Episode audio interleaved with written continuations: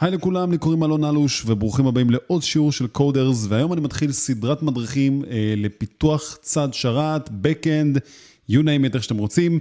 אה, לפני הכל, אה, תמצאו כישורים בסרטון הזה על מנת שתוכלו להתחבר לקהילה שלנו אה, ולעקוב אחרינו, ואפילו נעזור לכם למצוא עבודה באמצעות זה שניתן לכם את האתגרים שיש לנו לתת בקודרס. אה, אז בואו נתחיל. אה, בגדול, לפני שאני אתן קצת יותר הרחבה על כל מיני נושאים של מה זה Backend, אה, ננסה להבין בעצם מה השירותים ש-Backend יכול אה, להציע לנו כשאנחנו רוצים להיות מפתחים יותר full stack ים או מפתחי Backend. עכשיו, אני הולך לדבר גם, לדבר בסרטון הזה בצורה שהיא מאוד שטחית מאוד, מאוד אנושית, מאוד פשוטה. אני לא מנסה עכשיו להיכנס לעובי הקורה של ה... טכנולוגיות, אלא יותר לדבר על זה בצורה כזאת שגם מי שלא מבין וחושב להיכנס לתחום, יוכל להבין בגדול את התמונה הכללית על מה אני מדבר. אבל גם אם אתם יודעים Backend, עדיין שווה לכם להישאר לזה. אז אוקיי. איזה שירותים בעצם אפשר להריץ ב backend? אז לדוגמה, אפשר לחבר את האפליקציות שאנחנו בונים, או האתרי אינטרנט שלנו ל database, למסדי נתונים. ובכך אנחנו יכולים אה, לאגור מידע, לעדכן מידע, למחוק מידע, כל מיני דברים שקשורים אה, למשתמשים שלנו, מה שהופך את האתר שלנו ליותר אינטראקטיבי. אה, חיבור של טפסים ומידע שצריך לעבד אותו, כלומר, לעבד בעין כמובן. בואו ניקח לדוגמה עגלת קניות, דוגמה שאני מאוד אוהב להשתמש בה, ונחשוב על זה שכל פעם שאנחנו עושים אינטראקציה, בזה שאנחנו מוסיפים מוצרים לסל הקניות שלנו, בסופו של יום אנחנו רוצים לשלוח את הרשימת אה, קניות הזאת למוח מסוים שיושב ב cloud, אי שם באיזה מחשב מרוחק. cloud זה בעצם, בואו נפשט את זה למעין מחשב שנמצא איפשהו בעולם, שאנחנו שכרנו את השירותים על מנת שנוכל אה, לעבוד איתו. ובאמצעות כך בעצם אנחנו יכולים אה, ליצור משהו אינטראקטיבי באפליקציה שלנו. אז יש לנו כל מיני טפסים שאנשים ממלאים אותם, ודרכם הם לא יודעים שזה טפסים לצורך העניין. אוקיי, עשינו את זה בצורה מאוד יפה כזאת, שזה לא נראה ככה, ודרכם בעצם אנחנו יכולים אה, לעבד את הנתונים שהם שלחו לנו מהדפדפן, אל המוח שלנו שיוצב, שיושב בעצם אה, ב cloud. עוד דבר שאפשר לדוגמה לעשות, זה היכולת שלנו אה, להעלות קבצים. מצד הלקוח אל אה, צד השרת שלנו. למה לדוגמה? אני רוצה לדוגמה עכשיו באתר אינטרנט מסוים להחליף את התמונת פרופיל שלי. אני אוכל לעשות את זה על ידי אה, התממשקות אה, דרך JavaScript ב client side, בצד הדפדפן, שדרכו אנחנו בעצם יכולים אה, אה, לקחת תמונה שה user מעלה אותה, ובעצם למשוך אותה אלינו, אל השרת המרוחק שלנו, ובכך לעדכן לו את תמונת ה... אה, הפרופיל שלו לצורך העניין. שזה גם עוד יכולת שהיא מאוד אינטראקטיבית. אה, ומעבר לזה בכללי, יש לנו גם את היכולת גם לעשות serve לכל המידע הזה. כלומר, אנחנו יכולים לקחת מידע של לקוח, לשמור אותו אצלנו אה, דרך ה-Backend, ב database, לעשות לדוגמה עיבוד אפילו אה, גרפי לתמונה, להוסיף עליה כותרות, לא משנה מה. אפשר לעשות המון דברים, יכולת לחתוך אותה, אה, לגזור אותה, לעשות אותה יותר קטנה מבחינת המשקל שלה. אה, או לדוגמה, לקבל אותה בבקאנד שלנו, ואז לשלוח אותה לאיזה אתר אחר, ששם אנחנו מאחסנים קבצים שהם יותר סטטיים, ש... אה, נגיד כמו תמונה שאין יותר מדי מה לעשות אותה חוץ מלאחסן אותה במקום מסוים, ואנחנו לא רוצים שזה יישב על השרת שלנו. אה, אנחנו יכולים לגרום לצד שרת לעשות פעולות באופן רפטטיבי, כלומר, יש משהו שנקרא קרון ג'וב. סתם לצורך העניין, אם יש לי אתר של משרות שאני רוצה שילך ויסרוק כל יום, כמה וכמה אה, אתרים שונים אה, של אה, לוח מודעות של עבודות. אז אני יכול ליצור מעין מוח כזה, שזה סך הכל, בוא נגיד, script, שזה איזה סוג של תוכנה שכתבתי אותה בצד ה backend, ואני אומר לה שכל יום בשעה 10 בבוקר היא תלך ותחקור ותמצא לי את ה... את ה... בוא נגיד את המשרות שהגדרתי לה שהיא צריכה לחפש לי באתרים מסוימים, והיא צריכה להביא את המידע הזה, ואז גם לעדכן אותי.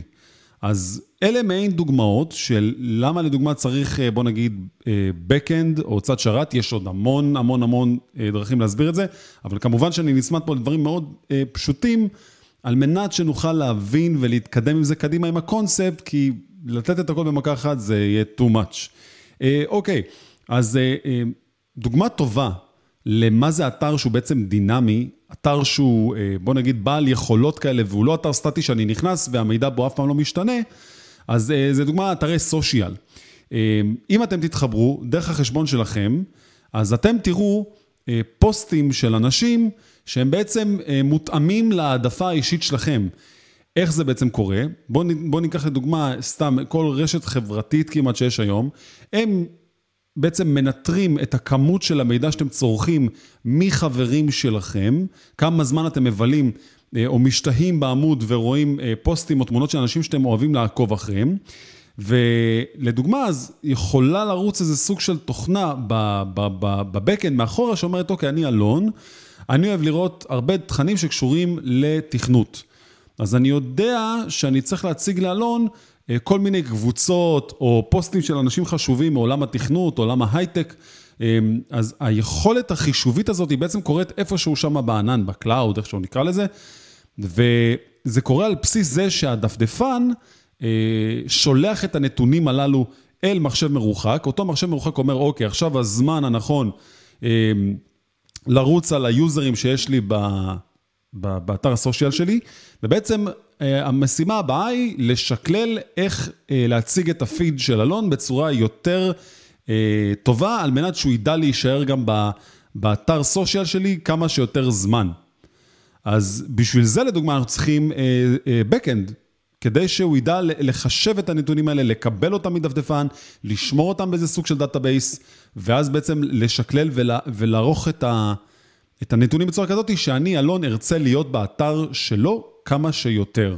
אמ, עוד דוגמה טובה לזה, כמובן שאנחנו רוכשים הרבה מוצרים היום אונליין, ובאמצעות זה שאנחנו רוכשים הרבה מוצרים אונליין, האינטראקציה שלנו אה, הולכת ונהיית יותר מעמיקה. כלומר, אנחנו היום כבר נמצאים בדור מסוים שאנחנו כבר מאוד מאוד מבינים אמ, איך לקנות אונליין. משהו שפעם היה פחות קיים, אז גם החוויה עצמה הייתה אה, פחותה ופחות נוחה מהיום. איך זה בא לידי ביטוי? היום אנחנו אה, מבינים כבר, כי אנחנו יותר אה, מיומנים באיך לקנות אונליין, אז אנחנו גם יודעים איך לשמור מוצרים בהעדפות מסוימות, או לא יודע מה, אה, להכניס משהו לעגלה, אבל להיכנס אחרי זה מ, מה, מהמחשב אל, אל, לא יודע, מהאפליקציה, ואז לקנות דרך שמה. כל מיני דברים שפעם אה, היו פחות קורים, אז היום יש כל מיני אה, אה, נתונים שנשמרים לדוגמה ב-cloud, שזה עוד פעם ה-backend הזה שאנחנו מדברים עליו, ובעצם משמה... אנחנו יכולים בעצם לקחת את אותו נתון שהתחלנו במכונה אחת, שזה דוגמה הלפטופ שלנו, ולהמשיך את אותה חוויית קניות גם דרך, הדפדפ... אה, דרך האפליקציה שלנו אה, בטלפון הנייד, משהו שפעם היה הרבה יותר קשה לעשות, והיה אה, עוד מאוד בחיתולים שלו, כמו שאומרים. אז זה דבר שהוא מאוד מאוד אינטראקטיבי, וזה קורה באמצעות Backend, כי אם לא תהיה לנו את המכונה הזאת שתתפקד כהמוח, זה לא יכול לקרות. בוא נגיד עכשיו קניתם איזה משהו. ואז אה, אה, צריך אה, לעשות המרות או חישובים לפי אה, אה, מידע עדכני של כמה עכשיו הדולר מול השקל לצורך העניין. אז איך בעצם נדע לקבל את, את השער הכי טוב, הכי עדכני, או לא משנה מה, שקשור לעולם הזה? אנחנו נעשה את זה באמצעות כך שאולי יש איזו תוכנת צד שלישית שה-backend מדבר איתה מול איזה... אה, בנק מסוים שנותן בדיוק את השער היציג שיש. אז כשאני אלון אבצע קנייה דרך הדפדפן, בעצם אותם נתונים נשלחים בעת ה... בהינתן ההקלקה לכפתור של אה, שלם, נגיד הכנסת את הפרטים של הישראכרט או מאסטרקארד או לא משנה מה, בגדול של כרטיס אשראי, והנתונים הללו נשלחים אל השרת המרוחק, שבעצם אומר, אוקיי, זה הסכום שאני צריך בעצם לחייב. אני שולח את אותו סכום שאני צריך לחייב לאותו אה, תוכנה צד שלישי או שירות צד שלישי, שבעצם אומר לי מה, מה המחיר העדכני, מה, מה השקלול העדכני של המחיר של המטבע, מקבל אותו בחזרה, משקלל, מבצע את, ה, אה, את התשלום עצמו, אה, ומחזיר אליי תשובה של, היי, אה, מה ששילמת זה XYZ, לפי שער כך וכך, וה, ומייל מסודר עם חשבונית יישלח אליך. ואז גם כמובן, אותו Backend, גם ידאג להוציא אליי אה, מייל מסודר אה, עם החשבונית, שזה עוד איזה סוג של פעולה אה, אוטומטית, שאנחנו מבצעים אותה דרך ה-Backend לצורך העניין. אז האינטרנט, בתמונה הגדולה שלו, בעצם הוא מורכב ממחשב, שאנחנו בעצם גולשים ממנו, או אפליקציית מובייל ששוב פעם אנחנו גולשים ממנה, ואנחנו מבצעים בעצם כל מיני בקשות. שעוברות דרך הספקיות אינטרנט שלנו, כי אנחנו מחוברים לאינטרנט דרך הספקיות אינטרנט שלנו, שהן נותנות לנו בעצם את הגישה לתקשר עם המחשבים המרוחקים האלה שיושבים במקום הזה שנקרא אינטרנט לצורך העניין. המידע מתקבל במחשבים של האתר אליו אנחנו בעצם גולשים. כלומר, אנחנו אה, מבצעים דרך המחשב שלנו את ה-enter הזה, על, לדוגמה, על www.משהו.com, זה עובר דרך הספקיות, מגיע אל המחשב המרוחק בצד השני, המחשב המרוחק בצד השני משקלל את הנתונים, אם הוא כבר מכיר אותנו, אם כבר עשינו לוגין, אם אנחנו כבר רשומים או לא רשומים, ולפי זה מחזיר לנו את התשובה העדכנית של מה שאמור להיות מוצג לנו בדפדפן.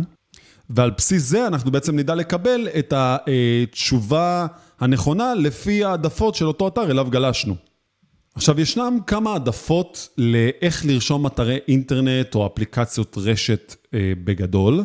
אה, דרך ראשונה היא להשתמש ב-SPA application, שזה single page application, מה שאומר שאנחנו כותבים אה, הרבה מחוויית המשתמש, כשאנחנו מקליקים על כל מיני דברים באתר, או נמצאים דרך הדפדפן ב-mobile או דרך ה-desktop, והכל שם משתנה ומותאם יותר, אז זאתי דרך אחת אה, לכתוב אתרי אינטרנט, זאת אומרת שגם הפקדים עצמם, שאנחנו כותבים אותם, פקדי הממשק, הקומפוננטות שלנו, הם בעצם מורדות באמצעות קבצים אל המחשב, אל הדפדפן של המשתמש, ובדרך כלל כותבים את זה עם JavaScript, CSS, HTML, בצורה מאוד מופשטת, אני אומר את זה כמובן, ואז בעצם הדפדפן מבצע הרבה מהפעולות הללו של האינטראקטיביות הזאתי, ויש עוד סוג של אתרים שהוא בעצם, אה, זה נקרא לרנדר, כלומר, אה, הוא מייצר את הקוד עצמו ה-HTMLי, כביכול, אה, מה שבעצם הדפדפן מפרש כמשהו ויזואלי אחרי זה, זה משהו שבעצם נבנה כעמודי תבנית, template, ב-backend, כלומר, אני יכול לבצע עכשיו כניסה לאיזה אתר מסוים, שהוא לא נכתב ב-SPA, אלא הוא נכתב באמצעות PHP, בואו ניקח לדוגמה את וורדפרס, ולרוב מה שיקרה שם זה ש... אה, אני גולש עכשיו, לדוגמה, לקרוא איזה כתבה מסוימת באיזה אתר מסוים. הכתבה הזאתי, היא בעצם, אה, הקוד שלה, הוא בעצם יוכן ויונגש לי בצורה דינמית. כלומר, אני פונה עכשיו לכתבה, יש לכתבה הזאת, לדוגמה, איזה מספר סידורי ב-URL, אה, אותו מספר סידורי בעצם אה, מתקבל בבקאנד של אותו אתר. אה, ואז בעצם מבצעים איזה סוג של קריאה ל-database, למסד נתונים, שם אומרים, אה, אוקיי, זה המספר הסידורי של הכתבה, אני אשלוף אותה מהמסד נתונים, ואז אני בעצם אכין מעין קובץ. שבתוכו יהיה לנו את ה-HTML עם, עם ה-navigation, עם כל הניווט של האתר, עם הכתבה עצמה, ואז ה-HTML, הקוד הזה, אני אנגיש אותו כתוצאה בחזרה לדפדפן, ומה שהדפדפן יעשה, הוא בעצם יציג לי את זה בצורה גרפית, את, ה, אה, את המידע שבעצם רציתי לקבל כשהקלקתי על הכתובת URL.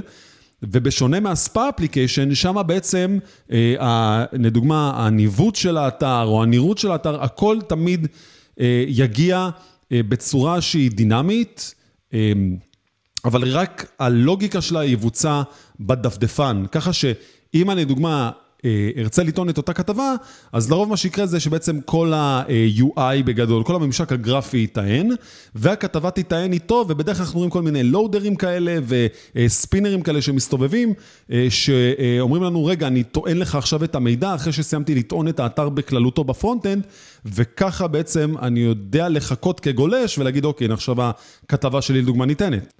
כמובן של ידע של שני הצדדים האלה, ה-front וה-back, הם בעצם מה שמייצרים היום את, ה, את ה-title, את השם תואר הזה למפתחים שנקרא full stack. כלומר, אני יודע לבנות גם את המוח הזה שמחשב לי דברים אה, מאחורי הקלעים, ואני יודע גם אה, אה, לבנות את מה שאני צריך לעשות אה, שרואים קדימה, שהוא בתצוגה של המשתמש עצמו. אז, אז זה בעצם שני עולמות, אני תמיד קורא לזה, זה ה-facade, שזה ה-front-end, שזה מה שאנחנו רואים קדימה, והמוח אה, שאנחנו לא רואים אותו, שיושב מאחורי הקלעים, שהוא מבצע עוד כל מיני שקלולים. אז איך אנחנו בעצם נלמד איך אה, לכתוב אה, קוד שבעצם אה, מבצע פעולות בצד שרת? הדבר הראשון שאנחנו צריכים לעשות זה בעצם ללמוד אה, טכנולוגיות שקשורות לצד שרת, ובבסיס שלהם יש לנו את אה, שפות התכנות. כי כאשר נלמד שפת תכנות, ויש הרבה, ואנחנו עוד שנייה אחת גם נרחיב על כל מיני סוגים, אנחנו נבין שהדרך להגיע לתוצאה אוטומטית שאפשר אה, לקרוא לה באמת אה, אפליקציית Backend, היא באמצעות זה שאנחנו קודם כל נלמד את הסינטקס, נלמד להבין את, הש, את השפת קוד, את התנאים שלה, את הפעולות שלה, את המילות מפתח, על מנת שנוכל לגרום לדבר הזה אה, בעצם לעבוד. אה, ובעצם, כשאנחנו מדברים בעצם על, על מכונה שהיא בעצם, אה, שיושבת שם ב-cloud, מה זה בעצם אומר מכונה בגדול? זה סך הכל מחשב. שיש לו מעבד, יש לו hard disk, יש לו אה, RAM, יש לו את כל מה שצריך כדי שמחשב יעבוד. ואנחנו לרוב קוראים לו, אה, בעגה המקצועית, אה, מחשב שהוא מונגש לצורך זה, server. למה server? מתוך המילה serve, כלומר, הוא מנגיש לנו בעצם את המידע לאותם גולשים שנכנסים דרך דפדפנים לצורך העניין. יש גם הרבה שפות uh, תכנות, ואני לא חושב שיש... שפה שהיא פחות טובה או יותר טובה, כמו הרבה ויכוחים שקיימים היום ברשת. אני, ועוד בכלל, מההתחלה של ההיסטוריה של אה, תכנות, אני חושב שכל שפה, אה, יש לה את החליפה שתפורה לה למה שהיא בעצם עושה הכי טוב, וזה לא משקל של אה, למה השתמשת בזה ולא בזה. צריך פשוט... להצדיק בצורה נכונה ונבונה למה אנחנו רוצים להשתמש לדוגמה ב-Node.js ולא ב-PHP בפרויקט הבא שלנו ולתת את התוצאה של למה התוצאה תהיה יותר טובה בשימוש כל אחת מהשפות הללו. וכשמדובר בשפות אה, תכנות לצד שרת, אז יש לנו דוגמה את Python, אה, יש את PHP, C-Sharp, .NET, Java, Ruby, לא חסר שפות שבהן אנחנו יכולים להכיל פעולות, וברובן אנחנו גם יכולים בעצם לעשות את אותם דברים, זה לכתוב קבצים, אה, להעלות קבצים וכולי וכולי. לא, יש כל כך הרבה אה, אה, דברים שהם דומים ודברים שהם שונים בין השפות הללו, ואין ספק שיש שפות תכנות בבקאנד.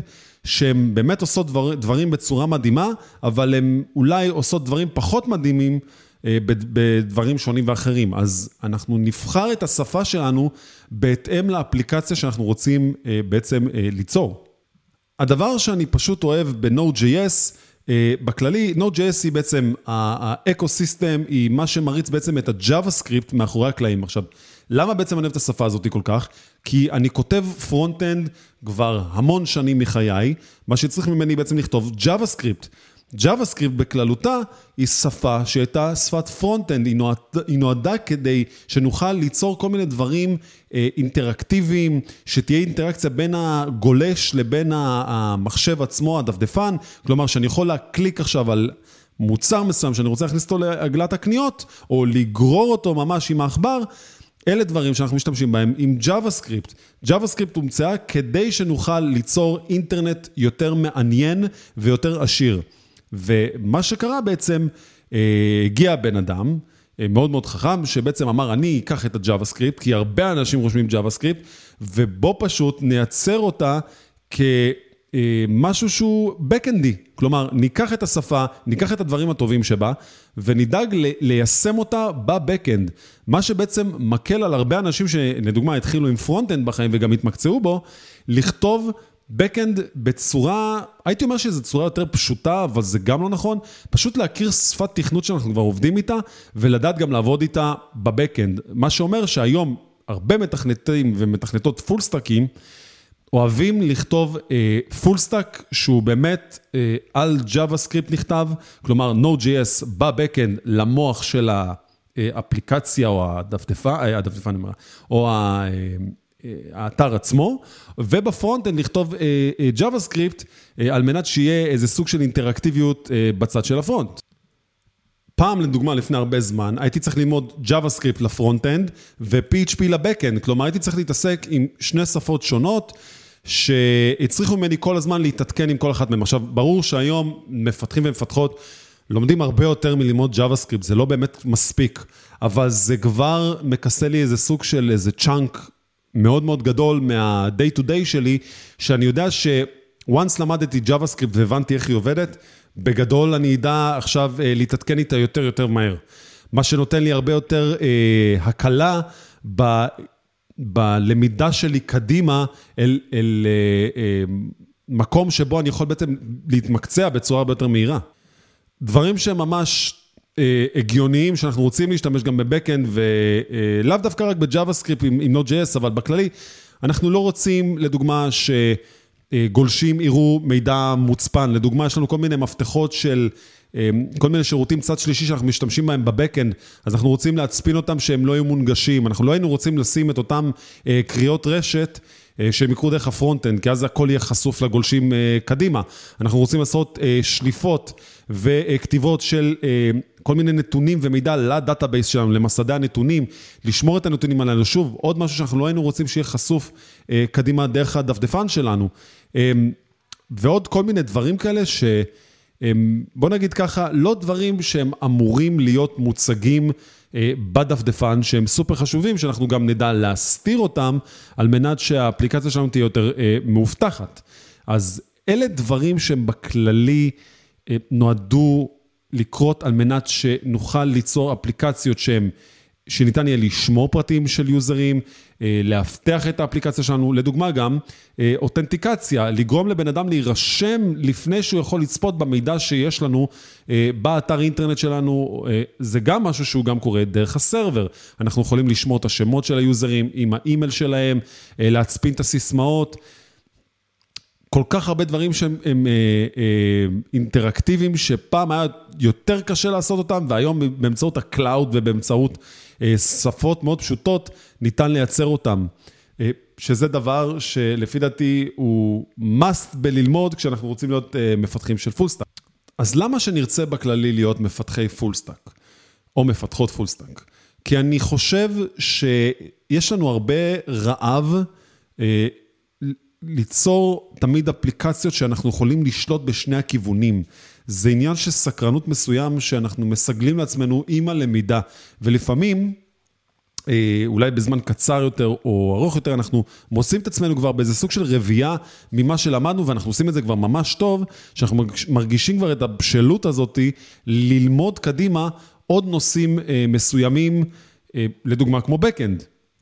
ה-Backend מכניס אתכם לעולם שבו אתם יכולים לעשות הרבה יותר מרק ללמוד את ה front-end כמובן, ואנשים שהם באמת full stacker ים, אה, יכולים להגיע למקומות מאוד מאוד מאוד מעניינים במשרות שהם מוצאים אה, אה, בהייטק. עכשיו, תוך כמה זמן אנחנו יכולים, יכולים באמת להתמקצע בלהיות full stacker ים או מתכנתי backend? זה עניין של הרבה אימון, עניין של הרבה...